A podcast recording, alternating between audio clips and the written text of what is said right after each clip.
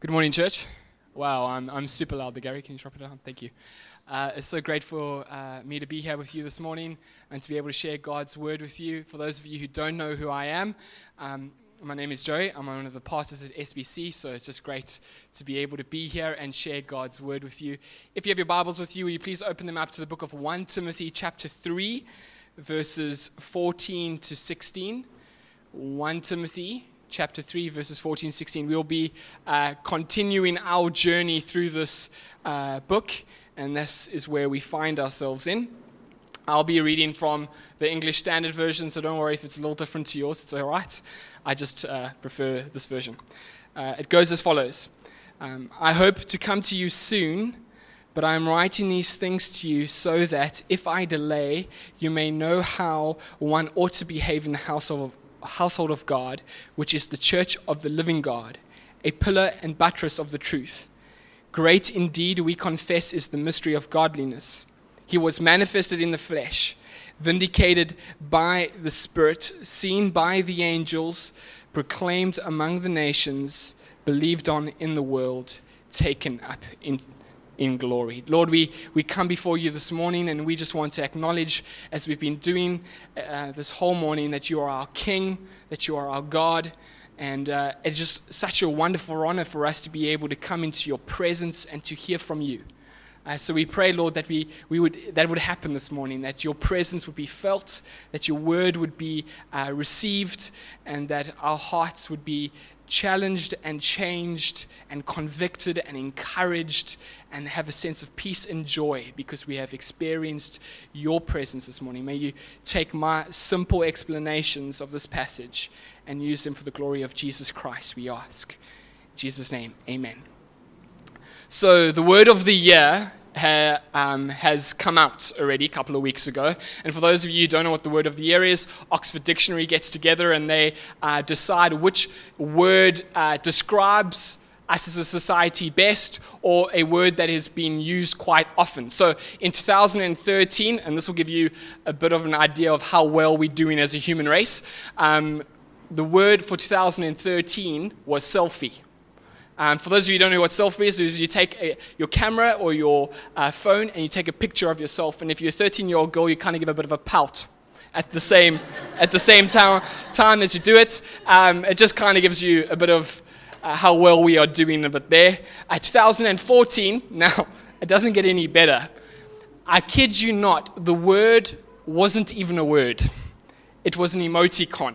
Now, if you, those of you don't know what emoticon is, it's, uh, it's like this little, when you send a text message or you're on WhatsApp with your, the newest smartphones, for those of you a little bit older, and um, they are the little pictures you can send, like a little smiley face or a little thumbs up. So it was the crying with laughter face. So instead of ha ha, you put down this one. It was the word of the year. I can't really mock because it's the one I use the most as well. Um, but it, that was the word of the year. 2015 was the word vape.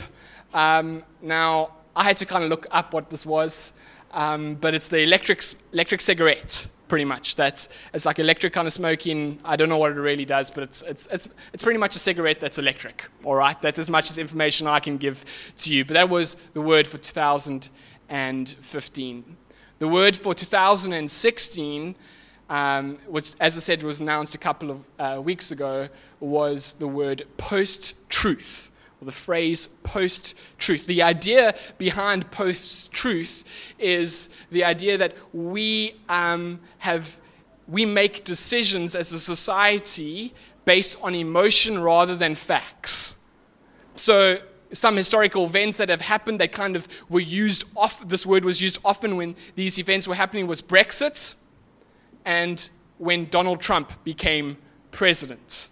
So we make decisions based on emotions. This is why a man that is more well known for the phrase, you fired, or for his brief cameo in Home Alone 2, which was great, but it wasn't because of him, but it was great. And now that he has held no political office before, can become the man who holds the highest office in the United States, if not in the whole entire world we make decisions based on emotion rather than truth.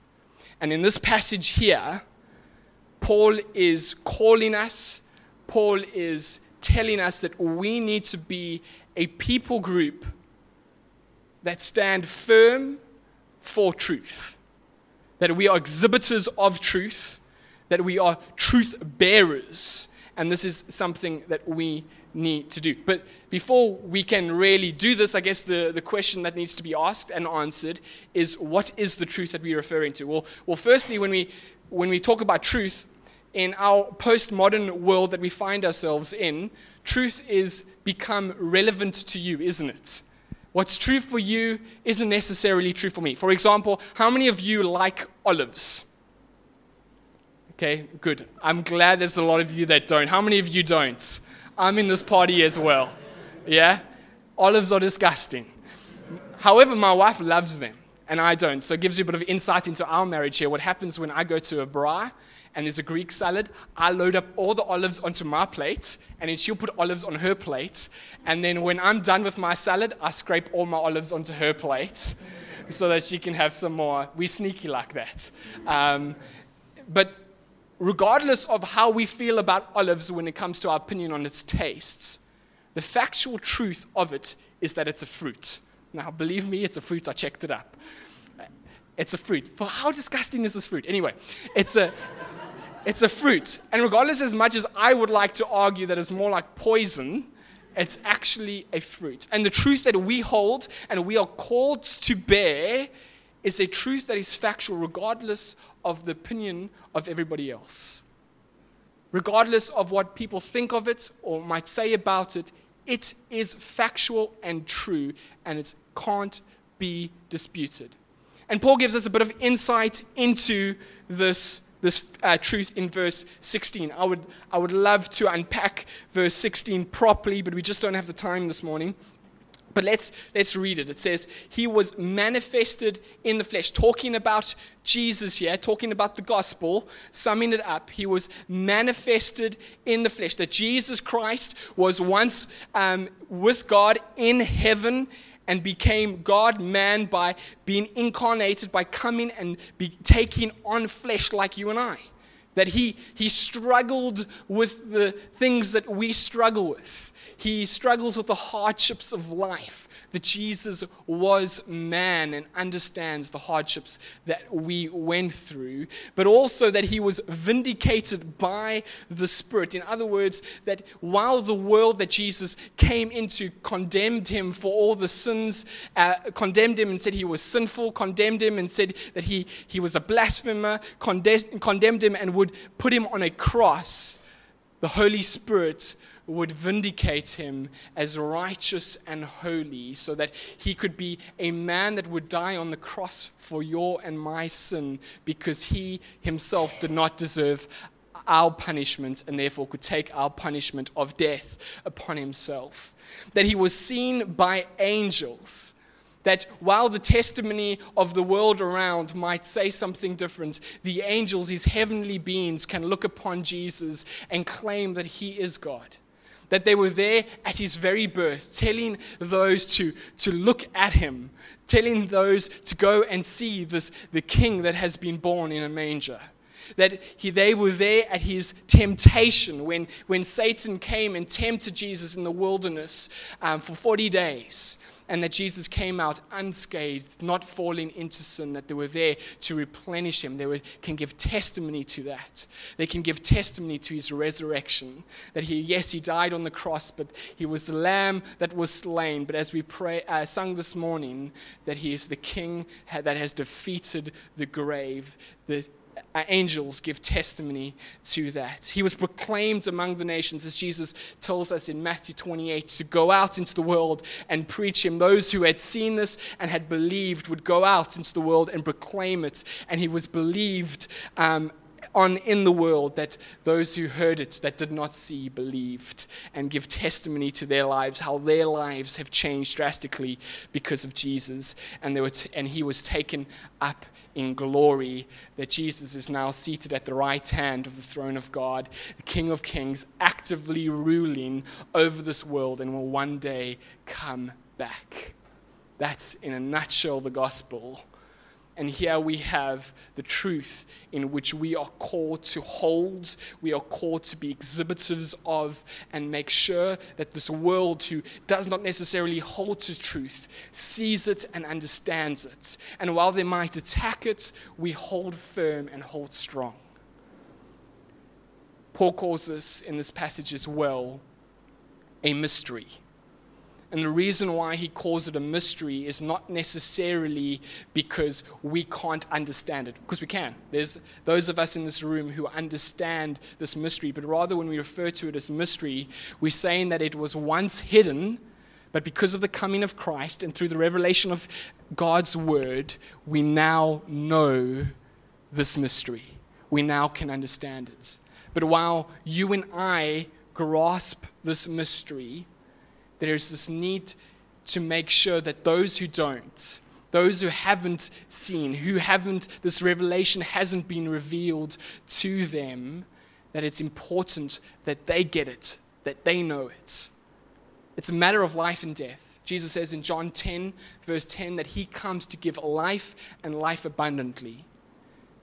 Without Jesus means no life. Without Jesus means no abundant life, no fullness of life. And those who don't know Jesus, as much and as harsh and as bad as this might sound, they're on a highway that is slippery, is which is a slippery slope on the way to hell. And there's this necessity for us, the body of Christ, those who have crossed the line of faith, to make sure that we bear witness to this great mystery that we are exhibitors of this truth, that we are truth bearers in this world, so that they might know this great love that has come for them as well. Hugely, hugely important that we do that. But Paul describes uh, the way we do this in two images. He says that we need to be one pillars. If you look at verse 15, it says, uh, a pillar and buttress of the truth. So one pillar and one buttress of the truth or foundation of the truth. And when we think of pillar, we think of this column that stands up and holds something up. Uh, particularly when I hear the word pillar with the US elections going on, I automatically think of the White House. I watched quite a lot that was going on, and it's quite, it's a beautiful, massive building, and it's got those iconic pillars that hold it up, right? It's beautiful, it's great to look at. Well, when Timothy, who was in Ephesus receiving this letter from Paul, when he heard of it, he and the Ephesians, when they heard of it, they would have thought of a different type of a pillar. They would have thought of the, the temple of Diana, which was one of the goddesses that was worshipped in Ephesus at the time. She had this massive, gigantic temple um, that was one of the seven wonders of the world. And inside this temple, they had 127 pillars that were in it. Each pillar was donated to the temple by a king. And inside this temple, these pillars would have, or each temple, uh, each pillar, sorry, would have uh, gems and precious stones and diamonds covered all over these granite pillars. And on top of that, there would uh, pour gold all over it. So it was a golden granite pillar with gems. It was something we can't necessarily fathom ourselves, but 127 of them.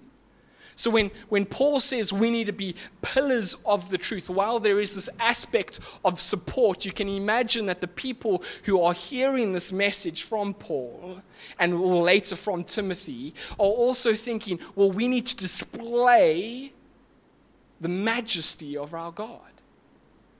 We need to be in such a way that when people look at us and see us and how we conduct ourselves, that they see this majesty of the God we serve. But also, not only just, just the pillar, but as the, the buttress, the, the foundation as well. That we need to be a foundation of this, this truth. In other words, we need to make sure that this one's less um, visible, right? Foundations you can't necessarily see, it's less visible, but it's something that's sturdy, something that's strong. That when weather beats up against it, it won't fall over.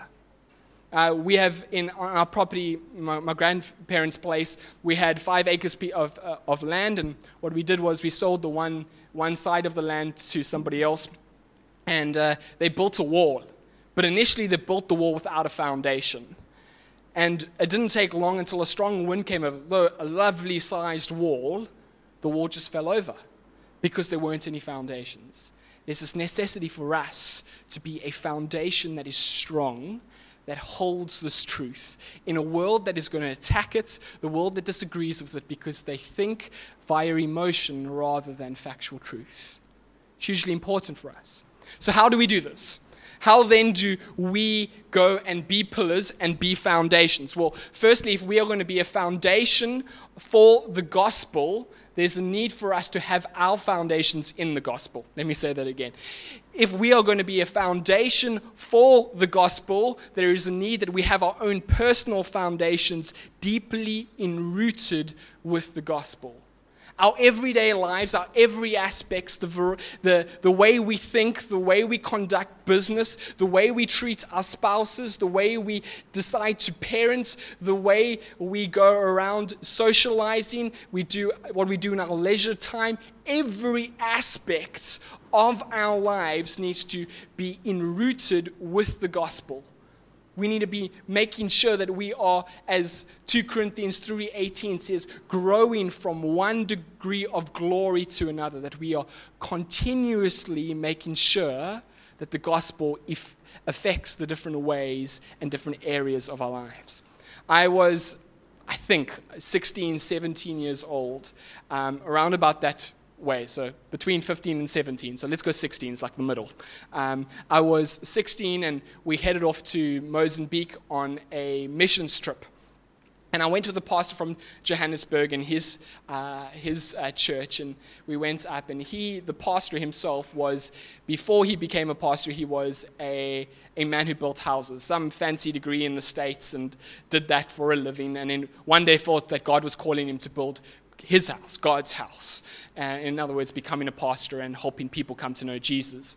And while we were there, one of the things that we had to do was that we had to lay down a concrete slab um, for a, a bathroom that was being done in the mission center area that was up in Mozambique. And we laid down the slab and we watered it each and every uh, single day, making sure that it was continuously wet so that it would get hard and, and set well. And one of the interesting things that he told me, so if this is wrong, you can blame him. Um, but one of the interesting things that he told me, he said, Joe, you know, that what's great about concrete is that concrete never stops over several decades getting harder. It's one of the few elements that continues to get harder and harder and harder. Yes, the speed from it from the beginning to, to the end slows down rapidly. But concrete continuously gets harder over several decades, harder and harder and harder. And I was so challenged by that. Going how we as Christians, in the beginning, we grow hard rapidly. We, we get stronger in the gospel. We understand it. We, we get to know this great King and Jesus, and we grow. But there is some point that often happens is that we just stop getting harder. We just stop. But we need to be, our foundations need to be more like concrete. They need to continuously get stronger and stronger in this area. We need to continuously push in more into the gospel. How does it affect my life? You see, when, when we have this great, glorious God who is mighty and magnificent, who is beyond our imagination, that we could not possibly fathom every aspect of him. That we can never come to a point in our Christian walk where we think, you know what? I got this. That I know God. I know Him. I know Him fully. We could never do that. I have, I have a sneaky suspicion that when once we get to eternity, we're gonna we're gonna spend eternity trying to figure out every aspect of God, because He is just so great. He's so awesome, and we will never do it. You might have been a Christian for 50 years, but the question I have to ask you this morning is how's your concrete? Is it still getting harder or isn't it? Because it can still get harder and harder and harder. And the way we do this, I'm to I'm to be quick on this point. And these are Sunday school answers here, but we do this by reading and meditating on God's word, by spending time in that daily, because God's word is His revelation to us about who He is.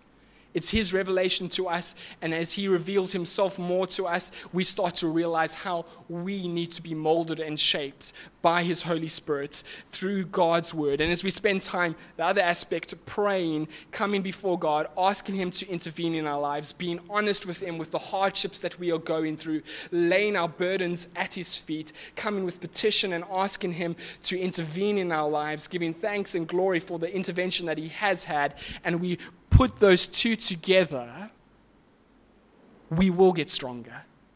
We will grow more if we do those daily.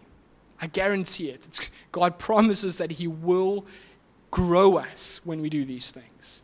If we are neglecting these two, we are not going to grow nearly as quickly as we should. Nearly as quickly as we should. So the three in this passage, I see three primary ways. One, and I, I just want to, sorry, before I get there, I, I just feel that I should acknowledge that this, before we, our foundations are continuously growing. So, regardless, there's no point where you're going to go, okay, my foundations are this strong. Now I can be a pillar and a foundation. No, we are already a pillar and foundation, but it just this foundation, the stronger it gets, the better we are at being a pillar and foundation for the truth. Do you, get, do you get what I'm saying? You don't have to get to a certain point before you can do this. If you have crossed the line of faith and believed in Jesus, you are this. It just depends on how well we're going to be doing this. Does that make sense? Okay, good. All right. Okay, so the three primary ways in which we I see in this in this passage, um, at, at, at least, on the ways on how we can be a pillar and a foundation. The first here is that we need to, one, uh, we need to, the way we conduct ourselves and how we are obedient to God's word helps us become pillars. Let's look in uh, verse 15. It says, If I delay, you might know how one ought to behave. One, how one ought to behave. Our conduct and the way we live our lives in every aspect enforces the truth in which we preach. Our conduct enforces the truth in which we preach. This is hugely important because if we go and mess someone around in business, though I've heard this a lot by men in the church, that business and Christianity are two separate things if we go and mess someone around in business so that we can get the deal, so that we can get more money, regardless of the amounts, do you think your testimony that Jesus came and died for his sins, that he came and died for him so that he might know Christ and know God, and that we might live for him and enjoy his pleasures and one day live with him, do you think that testimony is going to hold true with the guy you've just messed around with? That doesn't know Jesus. Not at all. Our conduct enforces our testimony, enforces this truth. Our disobedience then doesn't disprove the truth. Remember, truth is truth, regardless of our opinions of it. doesn't disprove the truth, but it disqualifies our testimony. Disqualifies our testimony. And this might vary, and this is hard for us as Christians for those of you who aren't Christian in this room this, this morning, may I say that we are sinners just like you. We've just acknowledged that Jesus has come and died for our sins. Our concrete is getting harder, but it's still very soft. And we need to get better and better in this. So, would you forgive us if we've, we've, we've hurt you? Because we do that often. We are sinners in this church, but we got to make sure we do our very best because our conduct, and this is every aspect 1 Corinthians 10, verse 31, Paul says, So uh, whether you eat or drink or whatever you do, do all to the glory of God. Eating and drinking, every aspect, we need to saturate with the gospel so that we might live out and glorify Jesus in our conduct. All right.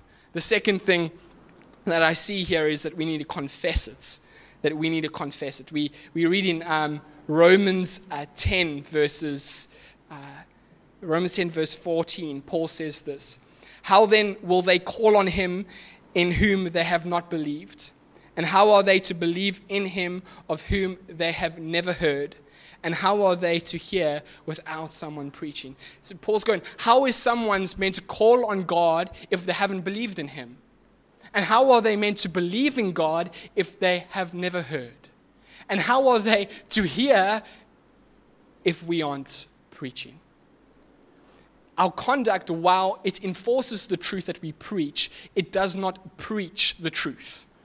Now, let, let me explain this. Driving down the road, Settlers Way here, at 60, which is very hard to do, I'll admit, keeping the speed limits, and someone drives past, that is not in any way going to convey the fact that Jesus died for them on the cross and that they need Jesus. Giving someone five rand at the, at the stop street is not going to convey to anyone that they need Jesus and that Jesus is the answer to their problems. Running an orphanage is not going to convey that. Running a soup kitchen is not going to convey that. The only way people can hear and believe is through our testimony in which we preach and is backed up by our conduct.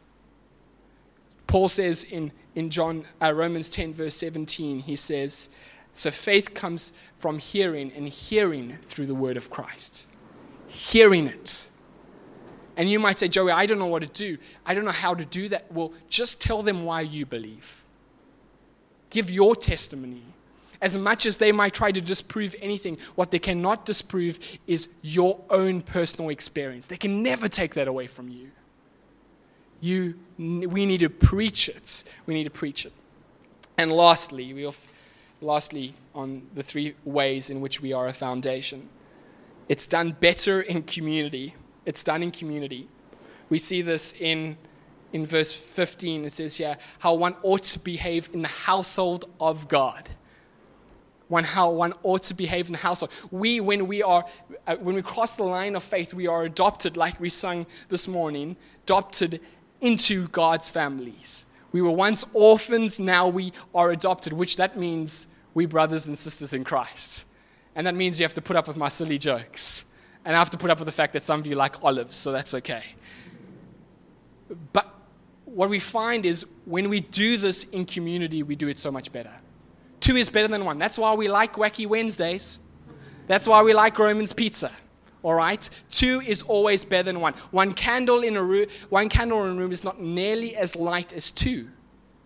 And if we want to be exhibitors, if we want to be pillars that shine great the glory of God, if we want to be a foundation, it is important that we do it together. And let me suggest that it is vital that we do it together because the gospel is properly expressed in community. We are saved into community. We are saved into a family. So if we are a bunch of individuals running around, we are actually not being proper exhibitors of the truth. We need to do it in community. And for some of us, that means we need to get ourselves into community. We need to be more involved with other Christians. Meeting here for an hour, because I'm preaching today, for an hour, doesn't mean you are in community. It means you get to meet with a bunch of other Christians for an hour.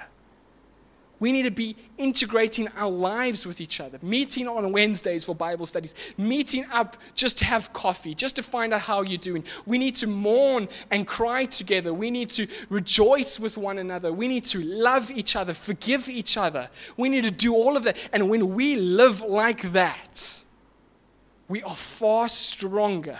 We are far brighter in this world, and we are greater exhibitors and bearers of this truth because that is what the gospel has called us to do. And when we live like that, Christ is glorified. Not just here on a Sunday, but out in the world, in our businesses, with our friends at the pub, with our children that might not know Christ. We do it in every aspect. And when we do that, you will make a difference you will make a difference by the power of the Holy Spirit and by the grace of Jesus Christ. He will be glorified. So, in closing, we have this great honor, church. We really do. We have this, it says here that which uh, of the living God, which is the church of the living God. We're not some temple of Diana.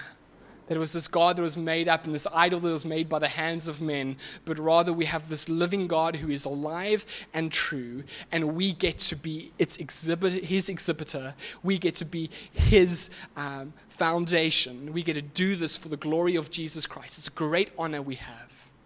And we do so out of love for Him, but also out of the love for those who do not know Him because they do not know life. They do not know the fullness of life. And we want them to be a part of the community that we are in because we love them as well. Let's do this. Let's do this. Let's do this. Let's do this. Because Jesus is glorified greater. And how awesome is that? Let us pray. Dear Lord, we thank you so much for this wonderful opportunity of getting to know you. We thank you, Lord, that you came and you revealed yourself to us, that we get to love you and serve you. But we ask, Lord, that you'd be gracious to us and empower us with your Holy Spirit so that we might be able to uh, live a life uh, that is a pillar and a foundation of the truth. Would you help our foundations to be continually getting harder in the gospel and let it interweave and into, uh, interweave into, into every aspect of our lives? Lord, would you make the time that we spend in your word and time praying just so uh, fruitful? Help us, Lord, to do this, we pray. Help us to be get better at being obedient. Would you forgive us for when we make mistakes and with those who we make mistakes to be gracious to us, we ask. Would you also give us the, the wisdom and the boldness to be able to uh, express this wonderful mystery in which has been revealed to us in Jesus?